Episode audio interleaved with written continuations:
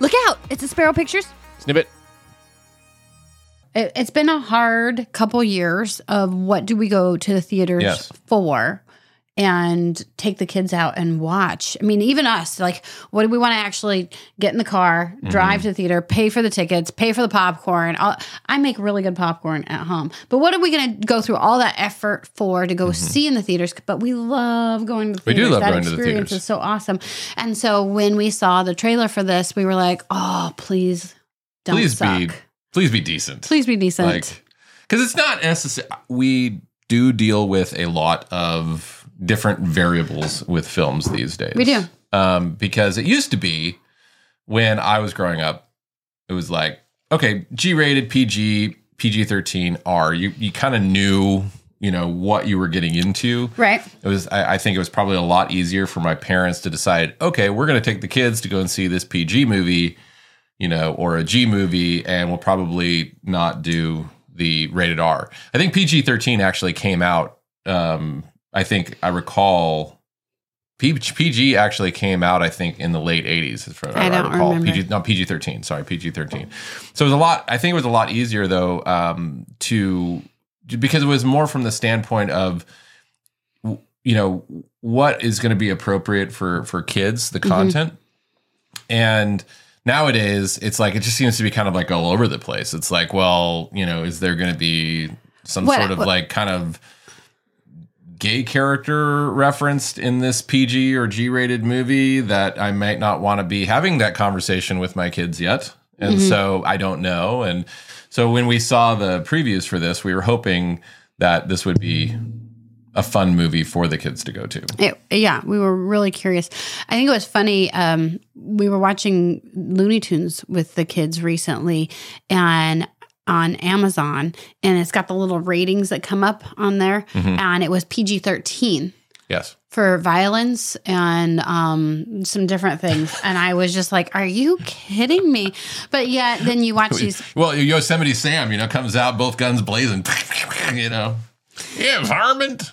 And so, like, I, I don't know that we use the rating system too much in our house now. No, no, it, it's kind of become laughable. W- w- Well, the kids have really actually been enjoying watching the Dick Van Dyke Show, and we enjoy it too. It's it, I, I love the Dick Van Dyke Show. This is true. uh, and it's hilarious. It's it's really funny. If you've not watched the Dick Van Dyke Show, it's on Freevee. Uh, just go watch. Just just go binge. Just go binge um, Dick Van Dyke. I'm Yeah. not just going to say his first name uh, because that would be that would be weird. Uh, but anyway, so but anyway, but go binge it, and it's it's a lot of fun, and the kids enjoy it. But it's interesting because you'll see those those ratings pop up, and Yeah. all of a sudden it's like it's PG thirteen for a Dick Van Dyke episode because they just happen to be smoking. And you're just like, wow, Wow, I didn't realize that one. Yeah. yeah, yeah, So, yeah, yeah. It's nuts. I think I even what's- actually saw it on a on a Little House on the Prairie episode with PG 13 mm-hmm. And you're like, But there, there's stuff that's out there right now that's targeting kids, you know, and um, Mm-hmm. they put it at PG-13 so that it can get a broader audience watch. Right. But I'm like, this is not okay. This is highly inappropriate. Right. Who's rating these things and why? Yep. Anyway, anyway, we got past like going, hey, what's it rated? Um, let's take the kids. take the kids. It if looks it like it's all sucks, if it's inappropriate, anything, we can walk out of the theater and you know chalk up the loss. Yep. But it was quite delightful. Yeah, I, I felt like it was, um, you know, having grown up watching Willy Wonka Gene Wilder with Gene Wilder, uh, Willy Wonka and the Chocolate Factory. and then yep. And then this one, Mm-hmm. I think they were all very different, and you could enjoy them as their own film. But then also knowing some of the stories, you can also kind of Mm-hmm. enjoy it as a trilogy esque. Well, and it's done well. Um, Yeah. It's actually blown up overseas. Uh, here in America, it's done a little bit less than two hundred million dollars, which is nothing to shake a stick at. But uh, overseas, Good it's done over three hundred million dollars. So its total box office worldwide is um, over is half a billion dollars. Welcome to the next generation of warfare psychological warfare. In modern conflict, the mind is a potent weapon.